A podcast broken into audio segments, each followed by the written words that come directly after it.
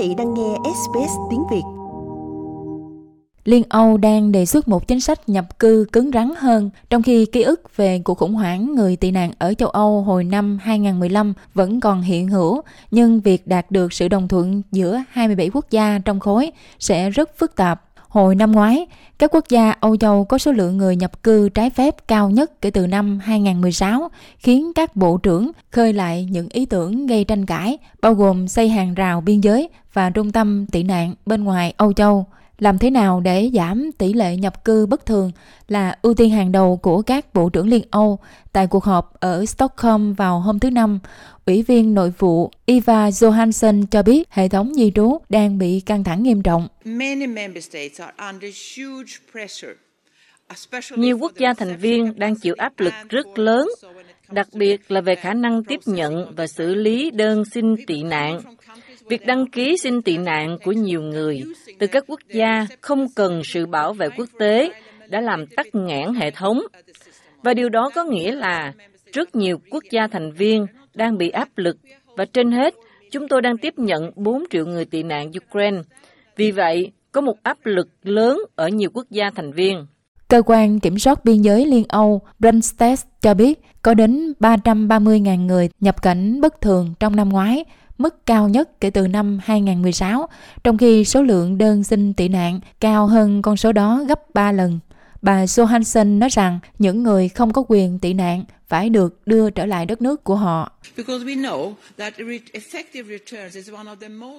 Bởi vì chúng tôi biết rằng việc cho hồi hương là một trong những biện pháp hiệu quả nhất để ngăn chặn việc nhập cảnh bất thường của những người không cần sự bảo vệ quốc tế. Bộ trưởng Di trú Thụy Điển Maria Marmer Steinergaard đã phản ánh quan điểm này tại các cuộc đàm phán. Chắc chắn những người nhập cư bất hợp pháp phải bị trả về là điều cần thiết để bảo đảm độ tin cậy của các chính sách của Liên Âu trong lĩnh vực bảo vệ quốc tế và di trú hợp pháp. Tỷ lệ cho hồi hương thấp là một vấn đề thực sự đối với nhiều quốc gia thành viên. Điều này gây tác động tiêu cực đến khả năng xử lý hồ sơ mới và làm suy yếu tính hợp pháp của hệ thống tị nạn và di trú của Liên Âu. Nhập cư là một chủ đề nhạy cảm đối với châu Âu kể từ cuộc khủng hoảng năm 2015, khiến hơn 3.500 người thiệt mạng trong hành trình đầy nguy hiểm đến lục địa này. Nhưng 27 quốc gia thành viên Liên Âu có những ý kiến khác nhau về chính sách nhập cư và tị nạn.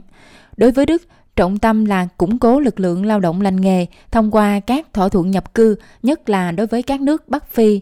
Bộ trưởng Nội vụ Đức Nancy Fraser cho biết các tuyến đường nguy hiểm qua địa Trung Hải phải được ngăn chặn.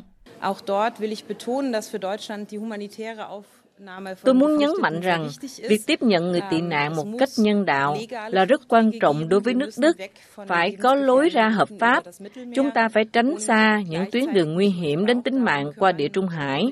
Nhưng đồng thời, chúng tôi cũng phải bảo đảm các biện pháp thích hợp khi xảy ra tình trạng nhập cư bất thường.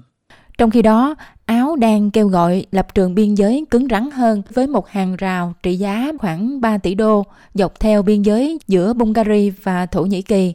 Hy Lạp có một hàng rào thép cao 5 mét dọc biên giới với Thổ Nhĩ Kỳ và muốn tăng gần gấp đôi chiều dài của hàng rào trong bối cảnh lo ngại về số di dân bất thường đang gia tăng. Các nước muốn Ủy ban châu Âu tài trợ xây hàng rào biên giới, nhưng Ủy ban này nhấn mạnh vai trò của lực lượng biên phòng châu Âu, Brunstest, giám đốc điều hành mới của Brunstest, Han Lichens, hồi tuần trước đã cam kết minh bạch hơn và chấm dứt các hoạt động đưa người tị nạn trở về quốc gia ban đầu của họ. Đối với tôi có ba nguyên tắc hướng dẫn. Trước hết là trách nhiệm giải trình và điều đó không chỉ có ý nghĩa đối với tổ chức mà còn đối với từng cá nhân nhân viên Frontex. Thứ hai là các quyền cơ bản, đó là quản lý biên giới và các quyền cơ bản song hành với nhau. Và cuối cùng nhưng không kém phần quan trọng, tôi nghĩ đó là nền tảng của mọi thứ, là sự minh bạch. Chúng ta phải nói, chúng ta phải thể hiện những gì chúng ta làm.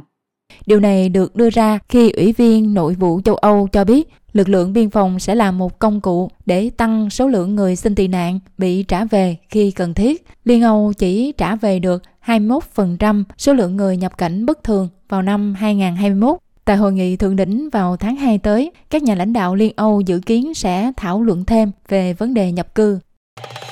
Quý vị muốn nghe những câu chuyện tương tự có trên Apple Podcast, Google Podcast, Spotify hoặc tải về để nghe bất cứ lúc nào.